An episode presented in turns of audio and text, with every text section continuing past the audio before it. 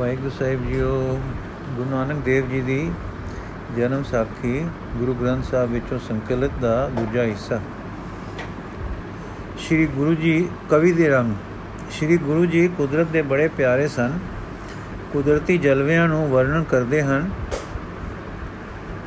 ਉਹਨਾਂ ਦੇ ਅਸਰ ਤੋਂ ਅਸਚਰਜ ਵਿੱਚੋਂ ਲੰਘ ਕੇ ਵਿਸਮਾਦ ਵਿੱਚ ਜਾਂਦੇ ਹਨ। ਉਸ ਦੀ ਸਿਫਤ ਸਲਾਹ ਵਿੱਚ ਰਚ ਕੇ ਕਰਤਾਰ ਵਿੱਚ ਲੀਨ ਹੋ ਜਾਂਦੇ ਹਨ। ਬਾਣੀ ਸਪਸ਼ਟ ਇਹ ਗੱਲ ਦੱਸ ਰਹੀ ਹੈ, ਜੈਸੇ ਆਸਾ ਦੀ ਵਾਰ ਵਿੱਚ ਵਿਸਮਾਦ ਦੀ ਪੌੜੀ ਤੇ ਹੋਰ ਥਾਂ ਥਾਂ ਪਾਠ ਹਨ, ਉਂਝ ਉਂਝ ਅੰਤਰਾਤਮੇ ਤਾਂ ਉਹ ਹਨ, ਛਿਨ ਸਾਈ ਨਾਲ ਅਵਿਰਲ ਮਿਲੇ ਰਹਿੰਦੇ ਸੇ। ਨਾਮ ਲਿਵ ਰਜ਼ਾ ਸਤਗੁਰ ਦੇ ਉਪਦੇਸ਼ਾਂ ਦਾ ਸਾਰ ਹੈ, ਔਰ ਇਹ ਸਾਰੀ ਬ੍ਰਹਮ ਵਿਦਿਆ ਦੀ ਅਮਲੀ ਪ੍ਰਾਪਤੀ ਦਾ ਤਰੀਕਾ ਹੈ। ਨਿਰੋਲ ਵਾਹਿਗੁਰੂ ਨਾਲ ਜੁੜਨ ਦੀ ਇੱਕੋ ਅਮੋਲਕ ਗੱਲ ਸੰਪੂਰਨ ਹੈ ਤੇ ਹੋਰ ਸਾਧਨ ਤਰਲੇ ਤਰੀਕੇ ਕਸਰਾਂ ਵਾਲੇ ਹਨ। ਉਹ ਪ੍ਰੇਮ ਨਾਲ, ਭਗਤੀ ਨਾਲ ਸਿਰੇ ਚੜਦੀ ਹੈ। ਪ੍ਰੇਮ ਸਿਮਰਨ ਨਾਲ ਮੋਲਦਾ ਹੈ, ਸਿਮਰਨ ਜਪ ਨਾਲ ਤੁਰਦਾ ਹੈ। ਨਿਰਮਲ ਨਿਰਮਲ ਭੈ ਪ੍ਰੇਮ ਅਨੰਨ ਭਗਤੀ, ਇਹ ਉਹਨਾਂ ਦੀ ਬਾਣੀ ਦੇ ਮੁੱਖ ਲੱਛਣ ਹਨ। ਦਿਸ ਰਹੇ ਪਦਾਰਥਾਂ ਬਾਬਤ ਉਹਨਾਂ ਦੇ ਦੱਸੇ ਖਿਆਲ ਠੀਕ ਸੇ ਜਿਕੂ ਲੋਕੀ ਕਹਿੰਦੇ ਸੀ, ਧਰਤੀ ਹੇਠ ਧੌਲ ਹੈ। ਸਤਗੁਰ ਨੇ ਕਿਹਾ, ਇਹ ਗਲਤ ਹੈ। ਲੋਕਾਂ ਕਿਹਾ, ਸੱਤ ਆਕਾਸ਼, ਪਤਾਲ ਜਾਂ 14 ਤਬਕ ਹਨ। ਸਤਗੁਰ ਨੇ ਕਿਹਾ, ਲੱਖਾਂ, ਪਤਾਲ, ਆਕਾਸ਼ਾਂ, ਆਕਾਸ਼ ਹਨ। ਲੋਕਾਂ ਕਿਹਾ, ਸੂਰਜ ਖੜਾ ਹੈ। ਕਿਸੇ ਕਿਹਾ, ਧਰਤੀ ਖੜੀ ਹੈ। ਉਹ ਕਹਿੰਦੇ ਸਨ, ਭੈ ਵਿੱਚ ਸੂਰਜ, ਭੈ ਵਿੱਚ ਚੰਦ, ਕੋ ਕਰੋੜੀ ਚਲਤ ਨਾ।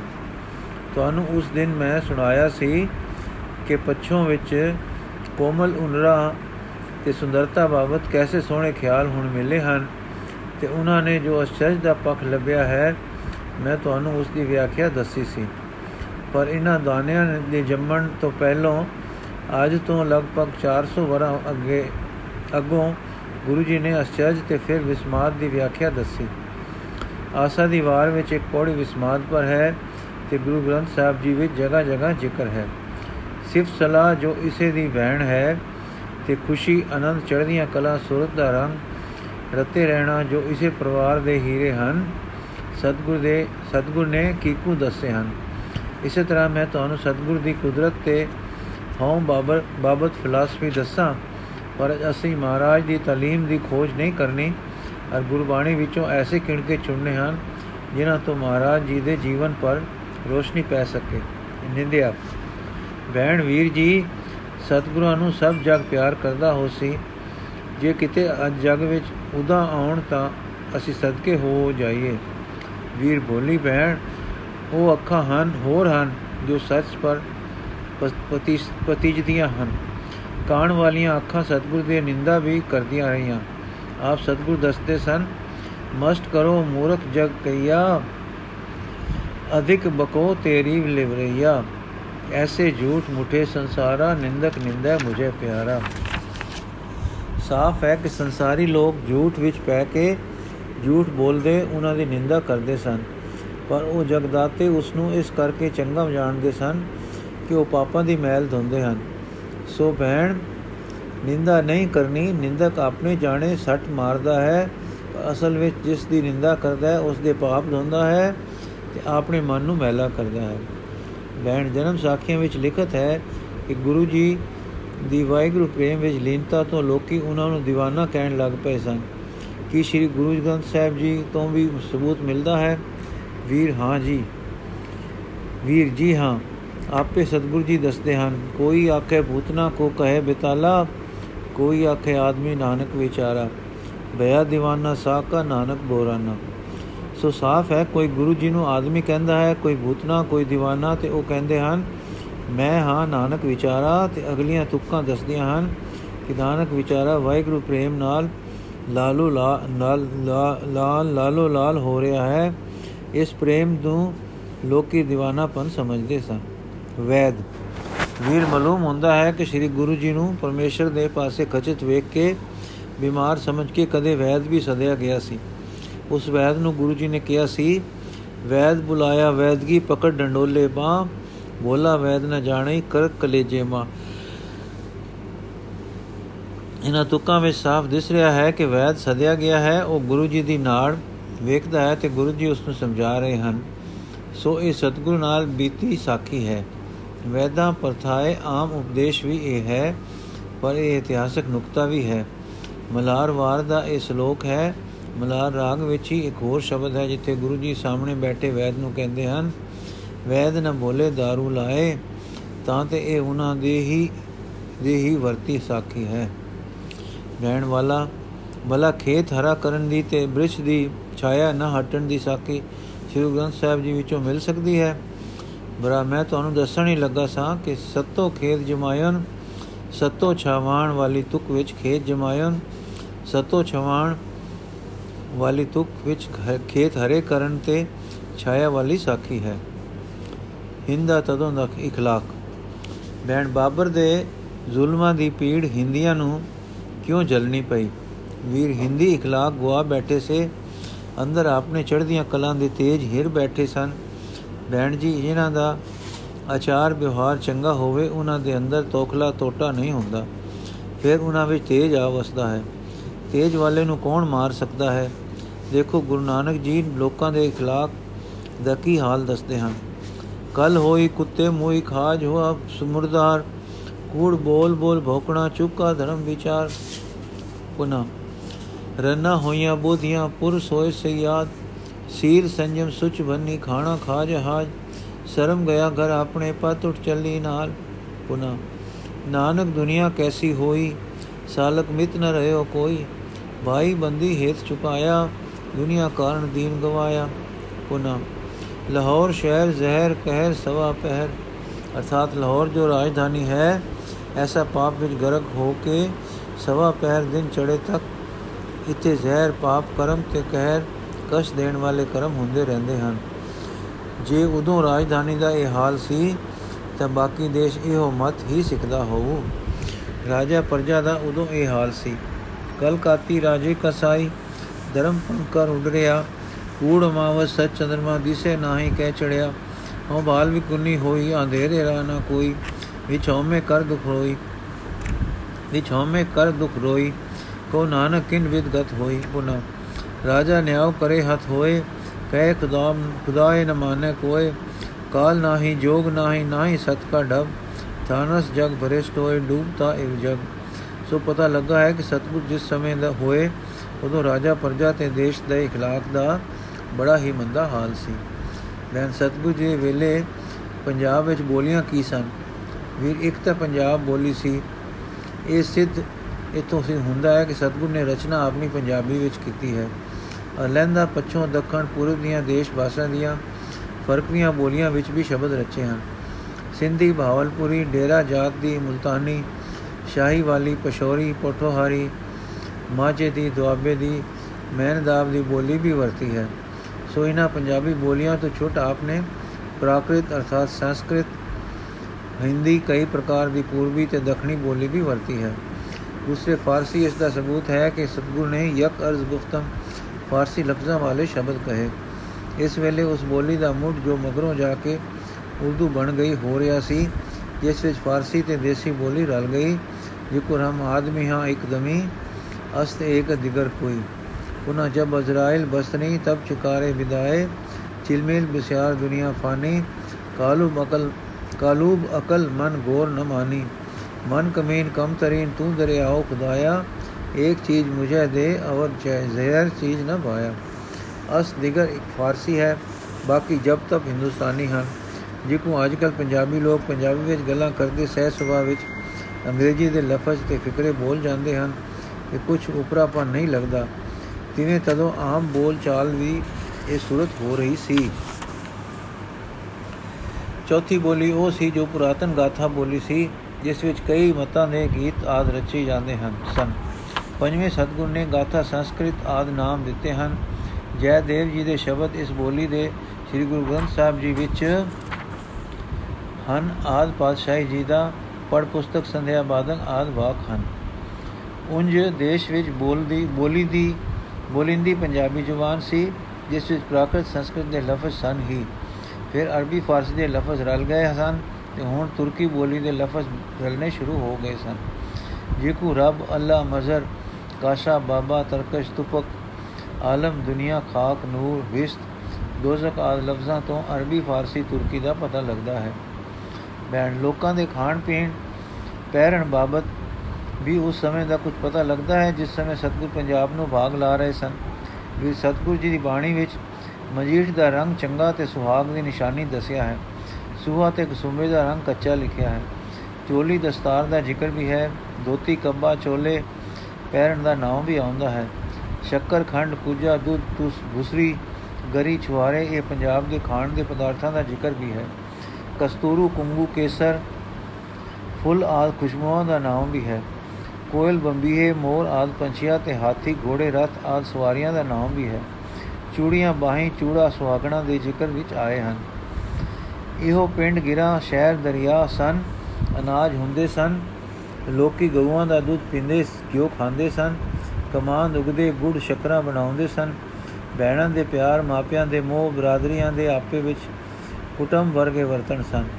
ਇਹੋ ਰੁੱਤਾਂ ਰੰਗ ਸਨ ਹਾਂ, ਜ਼ੁਲਮ ਸੀ, ਆਚਰਣ, ਅਵਿਦਿਆ ਗਰੀਬੀ ਕਰਕੇ ਨੀਵੇਂ ਸਨ, ਜੋ ਗੁਰੂ ਬਾਬੇ ਨੇ ਸੁਧਾਰ ਦਿੱਤੇ ਤੇ ਦੇਸ਼ ਸੁੱਤਾ ਜਗਾ ਦਿੱਤਾ। ਅਰ ਉੱਚੇ ਆਚਰਣ ਤੇ ਰੱਬੀ ਪ੍ਰੇਮ ਦੀ ਨੈ ਵਗਾ ਦਿੱਤੀ ਤੇ ਪੰਜਾਬ ਨੂੰ ਤੰਦਰੁਸਤ ਤੇ ਤਕੜਾ ਪੰਜਾਬ ਕਰ ਦਿੱਤਾ। ਜੋ ਸਮਾਨ ਉਹਨਾਂ ਦੇ ਵੇਲੇ ਸਨ, ਹੁਣ ਤੱਕ ਪੰਜਾਬ ਵਿੱਚ ਚਲੇ ਆਂਦੇ ਹਨ, ਪਰ ਹੁਣ ਰਵਸਾਂ ਬਦਲ ਰਹੀਆਂ ਹਨ।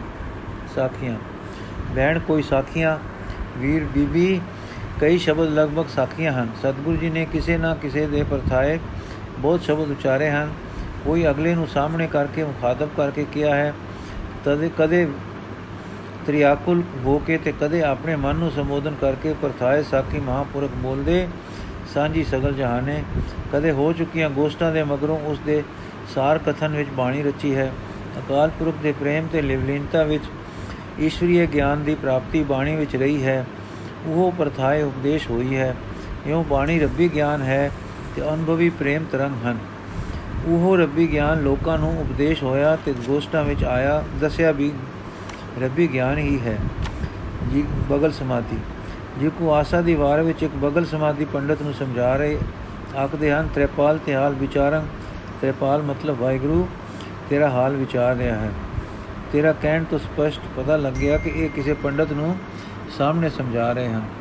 ਪਰ ਤ੍ਰਿਆਕੁਲ ਹੋ ਕੇ ਜਾਂ ਆਪਣੇ ਆਪ ਨੂੰ ਸਾਹਮਣੇ ਕਰਕੇ ਜਦ ਕਹਿੰਦੇ ਸਨ, ਤਦ ਹੁੰਦਾ ਤਾਂ ਕਦੇ-ਕਦੇ ਸਾਖੀ ਪ੍ਰਥਾਏ ਹੈ, ਪਰ ਸਪਸ਼ਟ ਅਸੀਂ ਆਖ ਨਹੀਂ ਸਕਦੇ। ਹੋ ਸਕਦਾ ਹੈ ਕਿ ਆਪਣੇ ਰੰਗ ਵਿੱਚ ਹੀ ਉਚਾਰ ਰਹੇ ਹੋਣ। ਜਨਮ ਸਾਖੀਆਂ ਪ੍ਰਸੰਗਾਂ ਦੀ ਮਦਦ ਨਾਲ ਜੋ ਅਸੀਂ ਕਿਤਨੇ ਹੀ ਸ਼ਬਦਾਂ ਬਾਬਤ ਦੱਸ ਸਕਦੇ ਹਾਂ ਕਿ ਫਲਾਣੇ ਪ੍ਰਥਾਏ ਫਲਾਣਾ ਸ਼ਬਦ ਉਚਾਰਿਆ ਹੈ, ਪਰ ਨਿਰੋਲ ਸ੍ਰੀ ਗੁਰੂ ਗ੍ਰੰਥ ਸਾਹਿਬ ਜੀ ਦੀ ਅੰਦਰਲੀ ਉਗਾਈ ਤੋਂ ਵੀ ਬਹੁਤ ਪਤੇ ਲੱਗਦੇ ਹਨ। ਜਿਹਾ ਕੋ ਗਾਛੋ ਪੁੱਤਰੀ ਰਾਜਕੁਮਾਰ, ਬਣੋ ਸੱਚ ਦੈਤ ਸਵਾਰ।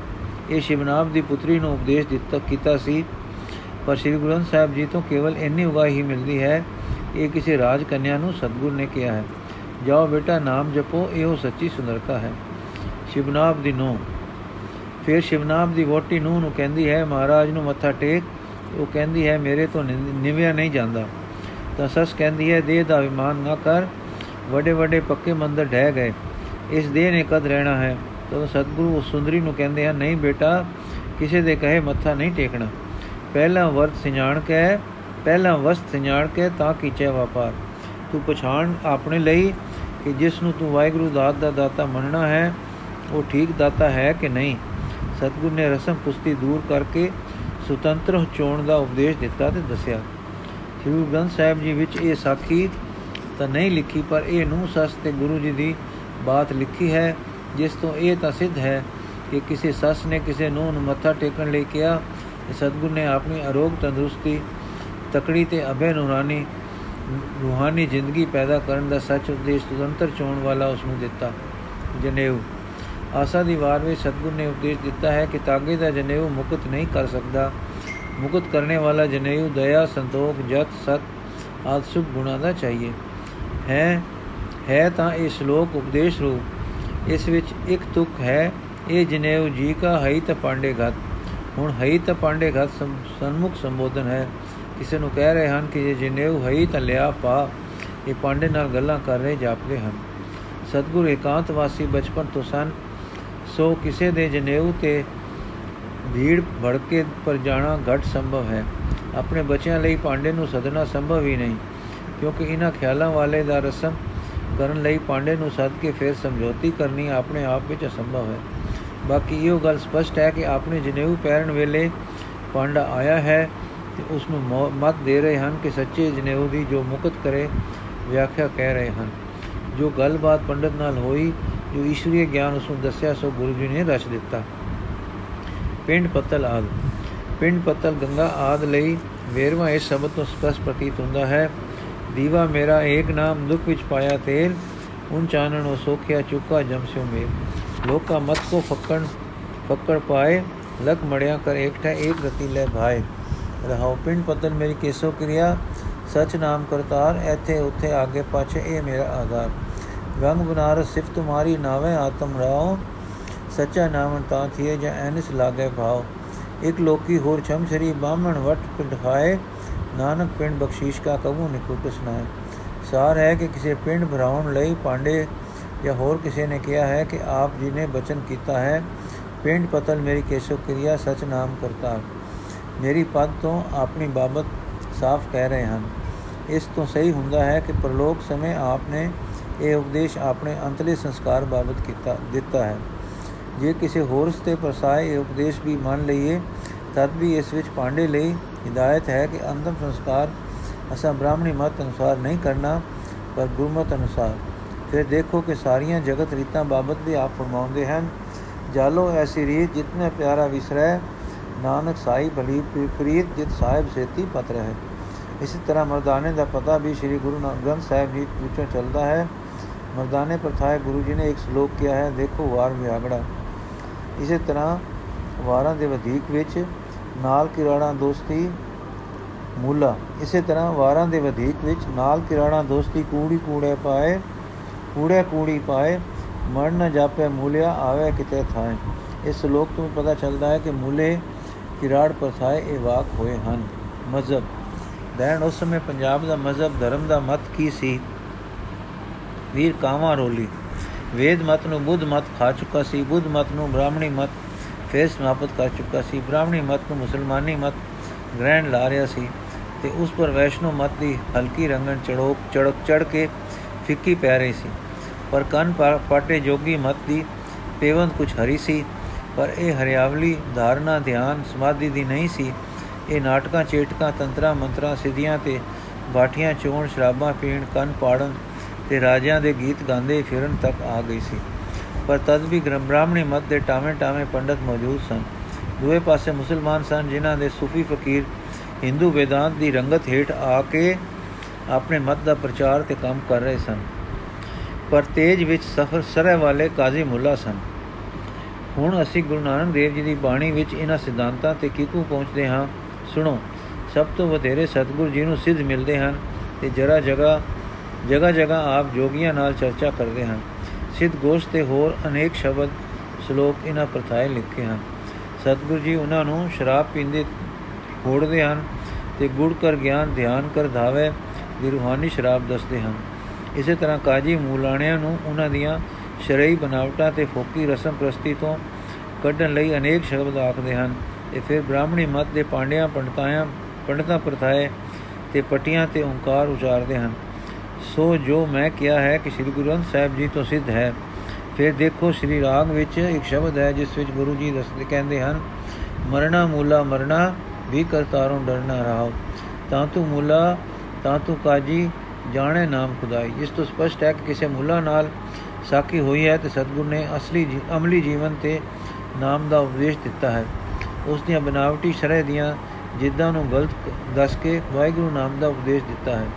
ਇਸ ਤਰ੍ਹਾਂ ਮੁਸਲਮਾਨ ਕਹਾਵਣ ਮੁਸ਼ਕਲ ਤੇ ਹੋਰ ਕਈ ਸ਼ਬਦ ਜੋ ਸਨਮੁਖ ਗੁਫ਼ਤਗੂ ਗੁਫ਼ਤਗੂ ਦੇ ਹਨ। ਭਾਵੇਂ ਸ਼੍ਰੀ ਗੁਰੂ ਸਾਹਿਬ ਜੀ ਤੋਂ ਇਹ ਨਹੀਂ ਕਹਿ ਸਕਦੇ ਕਿ ਲੋਧੀ ਤੇ ਕਾਜ਼ੀ ਨਾਲ ਹੋਏ, ਕਿ ਮੱਕੇ ਦੇ ਸ਼ਰੀਫ ਨਾਲ ਹੋਏ, ਪਰ ਕਿਸੇ ਵੇਲੇ ਕਿਸੇ ਮੁਸਲਮਾਨ ਨਾਲ ਇਹ ਵਿਚਾਰ ਤੇ ਉਸ ਨੂੰ ਉਪਦੇਸ਼ ਜ਼ਰੂਰ ਹੋਇਆ ਹੈ। ਜਿਸ ਨੂੰ ਸਤਗੁਰ ਨੇ ਆਪ ਮਿੱਠੀ ਪਿਆਰੀ ਪੰਜਾਬੀ ਵਿੱਚ ਸਾਡੇ ਤੱਕ ਪਹੁੰਚਣ ਲਈ ਰਚਿਆ ਤੇ ਪੰਚਮ ਸਤਗੁਰ ਜੀ ਨੇ ਸ੍ਰੀ ਗੁਰੂ ਗ੍ਰੰਥ ਸਾਹਿਬ ਜੀ ਦੀ ਬੀੜ ਵਿੱਚ ਲਿਖ ਦਿੱਤਾ। ਇਸੇ ਤਰ੍ਹਾਂ ਆਸਾ ਦੀ ਵਾਰ ਦਾ ਕੁਝ ਹਿੱਸਾ ਖਾਸ ਕਰ ਪੌੜੀਆਂ ਦਾ ਵਾਹਿਗੁਰੂ ਜੀ ਦੇ ਸੰਬੰਧ ਵਿੱਚ ਹੈ। ਕਿਸੇ ਫਿਲਾਸਫਰ ਨਾਲ ਬਹਿਸ ਦਾ ਹੈ ਕੁਝ ਪੰਡਤਾਂ ਨਾਲ ਹੈ ਕੁਝ ਬ੍ਰਹਮਚਾਰੀਆਂ ਨਾਲ ਹੈ ਕੁਝ ਮੁਸਲਮਾਨਾਂ ਨਾਲ ਤੇ ਕੁਝ ਆਮ ਕੁਰੀਤੀਆਂ ਬਾਬਤ ਹੈ। ਤੇ ਸਿਧਾਂਤ ਉਹ ਵਾਹਿਗੁਰੂ ਪ੍ਰੇਮ ਨਾਮ ਲਿਵ ਤੇ ਰਜ਼ਾ ਦਾ ਸਿਖਾਇਆ ਹੈ। ਜਦੋਂ ਜੈਨ ਮਤ ਵੀ ਸੀ, ਮੋਦੀ ਤੇ ਬੁੱਧ ਦਾ ਲਫ਼ਜ਼ ਦਿੱਤਾ, ਸਤਗੁਰ ਨੇ ਥੋੜੀ ਵੇਰ ਹੀ ਵਰਤਿਆ ਹੈ, ਜਿਸ ਤੋਂ ਜਾਪਦਾ ਹੈ ਕਿ ਇਸ ਮਤ ਵਾਲੇ ਮੁੱਕ ਚੁੱਕੇ ਸਨ। ਪਰ ਗੁਰੂ ਜੀ ਨੇ ਉਹਨਾਂ ਦਾ ਪਤਾ, ਉਹਨਾਂ, ਗੁਰੂ ਜੀ ਨੂੰ ਉਹਨਾਂ ਦਾ ਪਤਾ ਪੂਰਾ ਪੂਰਾ ਸੀ ਵੈਸੀ ਭੈਣ, ਸਤਗੁਰ ਜੀ ਨੂੰ ਕਦੇ ਸਰੇਵੜਾ ਵੀ ਕੋਈ ਮਿਲਿਆ ਹੈ? ਵੀਰ, ਹਾਂ ਭੈਣ ਜੀ, ਮਾਝ ਦੀ ਵਾਰ ਵਿੱਚ ਪੌੜੀ ਹੈ ਜਿਸ ਵਿੱਚ ਸਤਗੁਰ ਜੀ ਨੇ ਸਰੇਵੜਾਂ ਦੀਆਂ ਮੁੱਲਾਂ ਦਸੀਆਂ ਹਨ। ਸਿਰ ਖਵਾਏ ਪੀਏ ਮਲਵਾਣੀ। ਇਸ ਤੋਂ ਪਤਾ ਲੱਗਦਾ ਹੈ ਕਿ ਜਾਂ ਕਿਸੇ ਨਾਲ ਗੋਸ਼ਟ ਹੋਈ ਹੈ ਜਾਂ ਉਹਨਾਂ ਦੀ ਕਿਰਿਆ ਨੂੰ ਮਾਝਾ, ਮਾੜਾ ਕਹਿ ਕੇ ਲੋਕਾਂ ਨੂੰ ਸਮਝਾਇਆ ਹੈ। ਹਰ ਹਾਲ ਵਿੱਚ ਉਹਨਾਂ ਨੇ ਇਸ ਮਤ ਦੀ ਕਿਰਿਆ ਨੂੰ ਪਸੰਦ ਨਹੀਂ ਕੀਤਾ, ਸੋ ਪਤਾ ਲੱਗਾ ਕਿ ਸਰੇਵੜੇ ਵੀ ਤਦੋਂ ਸਨ। ਇਸ ਤੋਂ ਛੁੱਟ 21 ਇੱਕ ਜੈਨੀ ਉਜੜ ਪਾਏ ਦੀ ਰਚਨਾ ਵੀ ਹੈ। ਭਾਵੇਂ ਪਤਾ ਨਹੀਂ ਇਹ ਕਿ ਸੂਰਤ, ਕੇ ਦਮਾਨਗੀ, ਦਮਾਨਰੀ ਦੇਸ਼, ਇੱਥੇ ਕੋਈ ਗੱਲ ਹੋਈ, ਪਰ ਜੈਨੀਆਂ ਦੀ ਕਿਰਿਆ ਬਾਬਤ ਆਪਨੇ ਆਪਣਾ ਅਜੋੜ ਦੱਸਿਆ ਹੈ। ਆਰਤੀ, ਇਸੇ ਤਰ੍ਹਾਂ ਸਤਿਗੁਰੂ ਜੀ ਨੇ ਦਿਨਾਸੀ ਰਾਗ ਵਿੱਚ ਗਗਨ ਮੇ ਥਾਲ ਰਚਨ ਦੀਪਕ ਬਣੇ। ਨਿਰੰਕਾਰ ਦੀ ਆਰਤੀ ਕੁਦਰਤ ਦੇ ਸਮਾਨ ਨਾਲ ਕੀਤੀ ਹੈ। ਭਾਵ ਇਹ ਹੈ ਕਿ ਉਹਨਾਂ ਨੇ ਮਨ ਨੂੰ ਬਨਾਵਟ ਤੋਂ ਉੱਚਾ ਕਰਕੇ, ਕੁਦਰਤ ਨਾਲ ਇਕਸੁਰ ਕਰਕੇ ਵਾਹਿਗੁਰੂ ਦੀ ਸਿਫਤ ਸਲਾਹ ਵਿੱਚ ਲਿਵ ਲਾਉਣ ਦੀ ਜਾਂਚ ਦੱਸੀ ਹੈ। ਮਾਲੂਮ ਹੁੰਦਾ ਹੈ ਕਿ ਕਿਤੇ ਕਿਸੇ ਮੂਰਤੀ ਅੱਗੇ ਆਰਤੀ ਹੁੰਦੀ ਵੇਖ ਕੇ ਸਤਿਗੁਰ ਨੇ ਉਹਨਾਂ ਨੂੰ ਇਹ ਮਿੱਠਾ ਉਪਦੇਸ਼ ਕੀਤਾ ਹੈ। ਅਸੀਂ ਸਮਝ ਸਕਦੇ ਹਾਂ ਪੂਰਬ ਬਿਹਾਰ, ਬੰਗਾਲ, ਉੜੀਸਾ ਵਿੱਚ ਵੈਸ਼ਨੋ ਮਤ ਪੁਰਾਤ ਪ੍ਰਧਾਨ ਸੀ। ਉਹਨਾਂ ਵਿੱਚ ਆਰਤੀ ਜ਼ਰੂਰੀ ਅੰਗ ਸੀ। ਜਗਨਨਾਥ ਸ਼੍ਰੋਮਣੀ ਮੰਦਿਰ ਸੀ। ਸੋ ਅਸੀਂ ਖਿਆਲ ਕਰ ਸਕਦੇ ਹਾਂ ਕਿ ਉੱਥੋਂ ਲੋਕਾਂ ਨੂੰ ਫੋਰੀ ਤੇ ਨਿਰੀ ਰਸਮ ਪ੍ਰਸਤੀ ਤੋਂ ਉਦਾਹਰਣ ਨਮਿਤ ਤੇ ਜਿਉਂਦੀ ਪ੍ਰੇਮ ਦੀਆਂ ਜਰਨਾਟਾਂ ਵਾਲੀ ਰੋਗ ਰਹਿਤ ਜੱਬੀ ਜ਼ਿੰਦਗੀ ਦਾਨ ਕਰਨ ਲਈ ਇਹ ਕੁਦਰਤ ਨਾਲ ਇੱਕ ਸਵਾਰ ਹੋ ਕੇ ਕਾਦਰ ਅੱਗੇ ਕਰਨ ਦੀ ਆਰਤੀ ਸਿਖਾਈ ਹੋਵੇ। ਅਹਿੰਸਾਏ ਪਰਮੋ ਧਰਮ। ਮਾਲੂਮ ਹੁੰਦਾ ਹੈ ਕਿ ਕਿਸੇ ਅਹਿੰਸਾਏ ਪਰਮੋ ਧਰਮ ਮੰਨਣ ਵਾਲੇ ਪਾਂਡੇ ਨਾਲ ਸਤਗੁਰ ਦੀ ਗੋਸ਼ਟ ਹੋਈ, ਉਹ ਆਖਦਾ ਸੀ ਕਿ ਮਾਸ ਨਾ ਖਾਣਾ ਹੀ ਮੂਰਤੀ ਪਾਣਾ ਹੈ ਮੁਕਤੀ ਪਾਣਾ ਹੈ। ਤੇ ਸਤਗੁਰ ਆਖਦੇ ਸੀ ਕਿ ਮਾਸ ਖਾਣ ਨਾ ਖਾਣ ਦਾ ਝਗੜਾ ਇੱਕ ਮੂਰਖਤਾ ਹੈ। ਮੁਕਤੀ ਨਾਮ ਤੇ ਲਿਵ ਨਾਲ ਹੈ।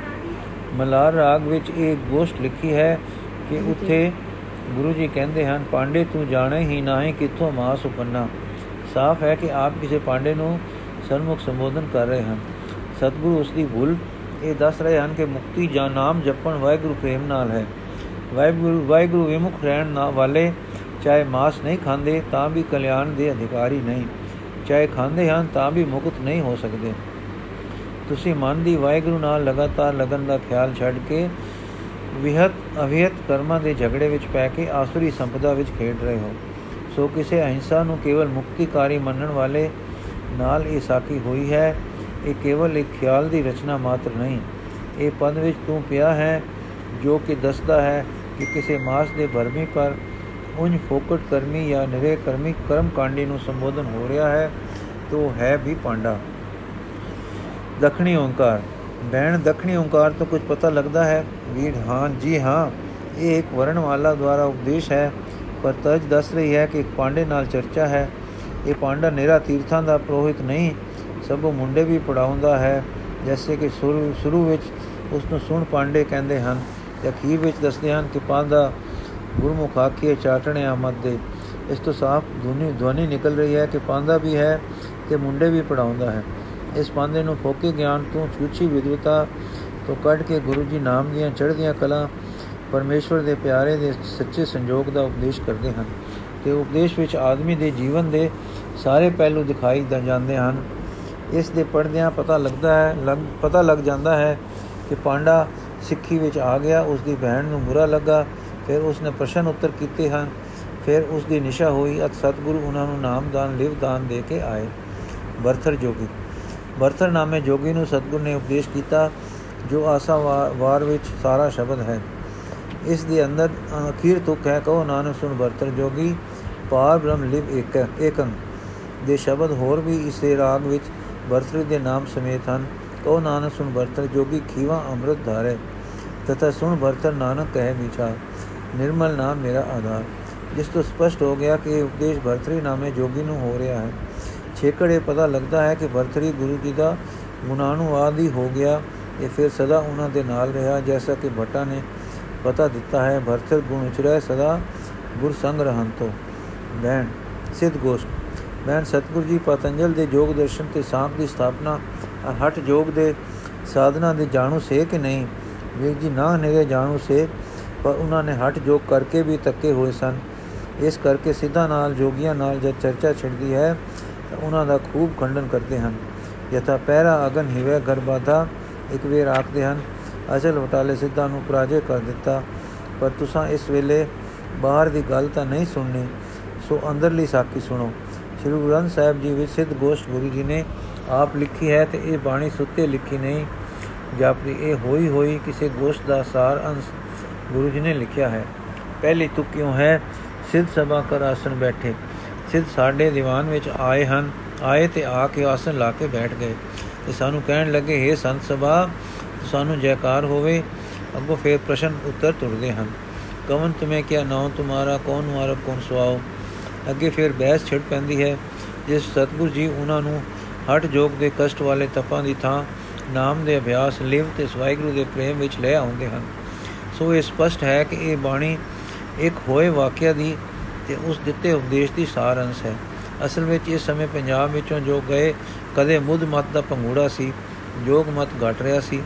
ਇਸ ਦੇ ਮੁੱਕੇ, ਸੁੱਕੇ ਮੁੱਢ ਤੇ ਬ੍ਰਾਹਮਣੀ ਮਤ ਵੀ ਚੱਲ ਰਿਹਾ ਸੀ।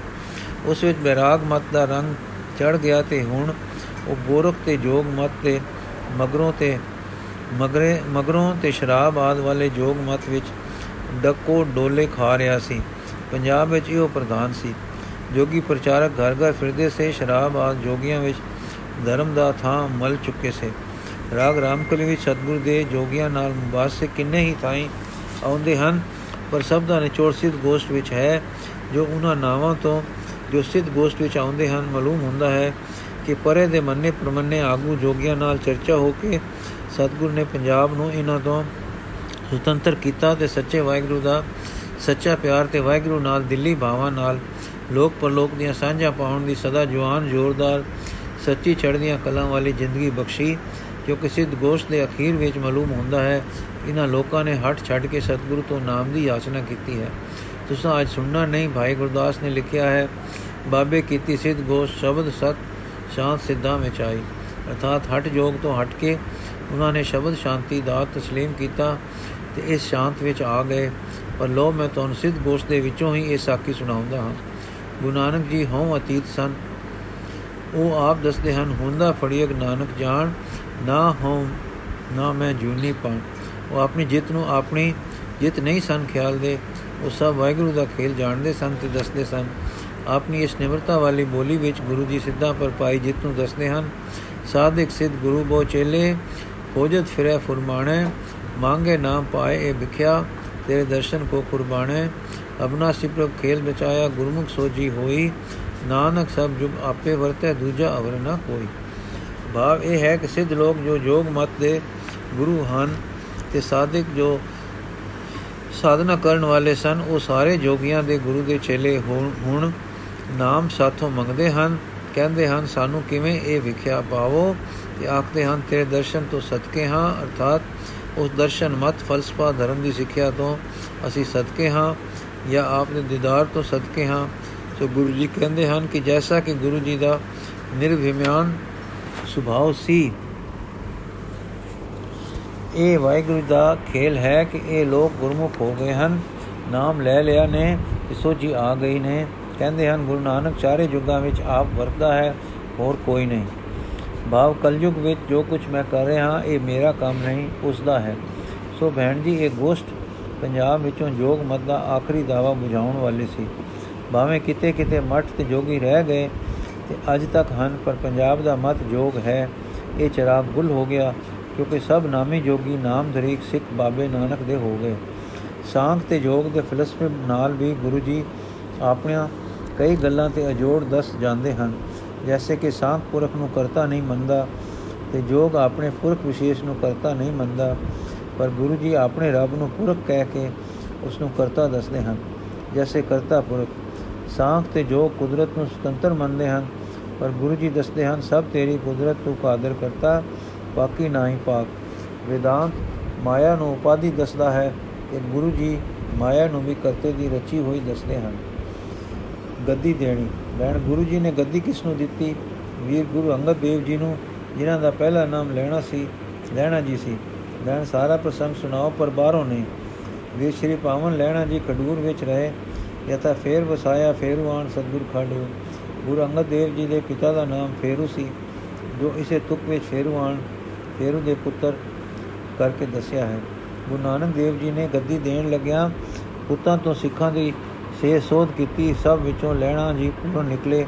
ਯਥਾ ਸਿੱਖਾਂ, ਪੁੱਤਾਂ, ਪੁੱਤਰਾਂ ਗੋਕ ਕੇ, ਸਭ ਉਮਤ ਵੇਖੋ ਜਿਕਿਉਨ ਜਾਂ ਸੁਧੇ, ਸੋ ਤਾਂ ਲੈਣਾ, ਜਾਂ ਸੁਧੇ, ਸੋ ਤਾਂ ਲੈਣਾ ਟਿਕਿਉਨ ਸ਼੍ਰੀ ਗੁਰੂ ਜੀ ਦੇ ਪੁੱਤਰਾਂ ਨੇ ਸਤਗੁਰਾਂ ਦੇ ਕੋਲ ਪਾਲੇ ਨਹੀਂ ਸਨ। ਅਰਥਾਤ ਉਹ ਸੋਧ ਵਿੱਚ ਪੂਰੇ ਨਹੀਂ ਸੀ ਨਿਕਲੇ। ਉਹਨਾਂ ਬਾਰੇ ਲਿਖਿਆ ਹੈ, ਪੁੱਤਰੀ ਕੋਲ ਨ ਪਾਲਿਓ, ਕਰ ਪੀਰੋ, ਕੰਨ ਮੁਰਟੀਏ।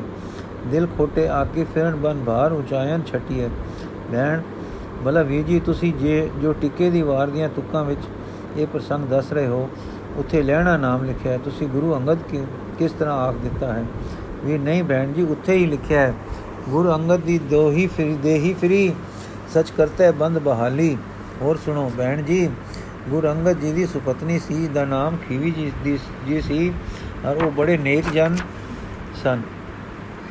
ਨੇਕ ਸਨ। ਸਾਧ ਸੰਗਤ ਨੂੰ ਪਦਾਰਥ ਦਿੰਦੇ ਲੰਗਰ ਆਪ ਵੰਡਦੇ ਸਨ ਤੇ ਗਿਆਲੀਆਂ ਖੀਰਾਂ ਖਵਾਉਂਦੇ ਸਨ। ਉਹਨਾਂ ਦੀ ਛਤਰ ਛਾਵੇਂ ਸ੍ਰਿਸ਼ਟੀ ਨੇ ਬਹੁਤ ਸੁਖ ਪਾਇਆ। ਦੇਖੋ, ਲਿਖਿਆ ਹੈ, ਬਲਵੰਡ ਖੀਵੀ ਨੇਕ ਜਨ, ਜਿਸ ਬਹੁਤੀ ਛਾਉ ਪਤਰਾਲੀ। ਲੰਗਰ ਦੌਲਤ ਵੰਡੀਏ ਰਸ ਅੰਮ੍ਰਿਤ ਖੀਰ ਗਿਆਲੀ। ਮੈਂ ਇਹ ਕਿਸ ਤਰ੍ਹਾਂ ਪਤਾ ਲੱਗਾ ਕਿ ਖੀਵੀ ਜੀ ਗੁਰੂ ਜੀ ਦੇ ਘਰੋਂ ਸਨ?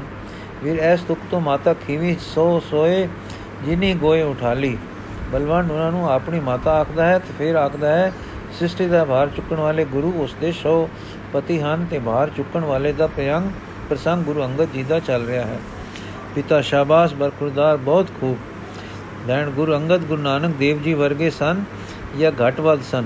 ਵੀਰ, ਉਹ ਜੈ ਦੇਖੋ ਲਿਖਿਆ ਹੈ, ਲੈਣੇ ਦੀ ਫਿਰਾਈਆ, ਫਿਰਾਈਏ ਨਾਨਕਾ ਦੋਹੀ ਖਟੀਐ, ਜੋ ਤੁਹਾ ਜੁਗਤ ਸਾਇ ਸਹਿ ਕਾਇਆ ਫੇਰ ਪਲਟੀਐ। ਲੈਣ ਭਲਾ ਗੱਦੀ ਆਪ ਗੁਰੂ ਨਾਨਕ ਨੇ ਦਿੱਤੀ ਸੀ ਕਿ ਮਗਰੋਂ ਸੰਗਤਾਂ ਨੇ ਇਹ ਸ਼ੰਕਾ ਦਾ ਸਮਾਧਾਨ ਕਿਕੂ ਕਰੋਗੇ? ਵੀਰ, ਇਹ ਤਾਂ ਸਾਫ਼ ਹੈ ਕਿ ਗੁਰ ਚੇਲੇ ਰਹਿ ਰਾਸ ਕੀ? ਨਾਨਕ ਸਲਾਮਤ ਥੀਮਦਾ ਸਹਿ ਟਿੱਕਾ ਦਿੱਤੋਸ ਜੀਵਦਾ। ਅਰਥਾਤ ਗੁਰੂ ਨਾਨਕ ਨੇ ਸਰੀਰ ਦੇ ਹੁੰਦਿਆਂ ਚੇਲੇ ਨਾਲ ਗੁਰਿਆਈ ਦੀ ਸਾਂਝ ਕੀਤੀ, ਗੁਰੂ ਅੰਗਦ ਨੂੰ ਜਿਉਂਦੇ ਜੀ ਗੁਰੂ ਨਾਨਕ ਨੇ ਟਿੱਕਾ ਦਿੱਤਾ। ਬੈਣ ਕੀ ਗੁਰੂ ਅੰਗਦ ਦੇਵ ਜੀ ਨੇ ਉਸੇ ਤਰ੍ਹਾਂ ਕੰਮ ਕੀਤਾ ਜਿਵੇਂ ਗੁਰੂ ਨਾਨਕ ਦੇਵ ਜੀ ਨੇ? ਵੀਰ ਜੀ ਹਾਂ, ਆਪ ਜੀ ਨੇ ਗੁਰੂ ਕੇ ਸ਼ਬਦ ਦਾ ਲੰਗਰ ਖੁੱਲੇ ਦਿਲ ਵਰਤਾਇਆ।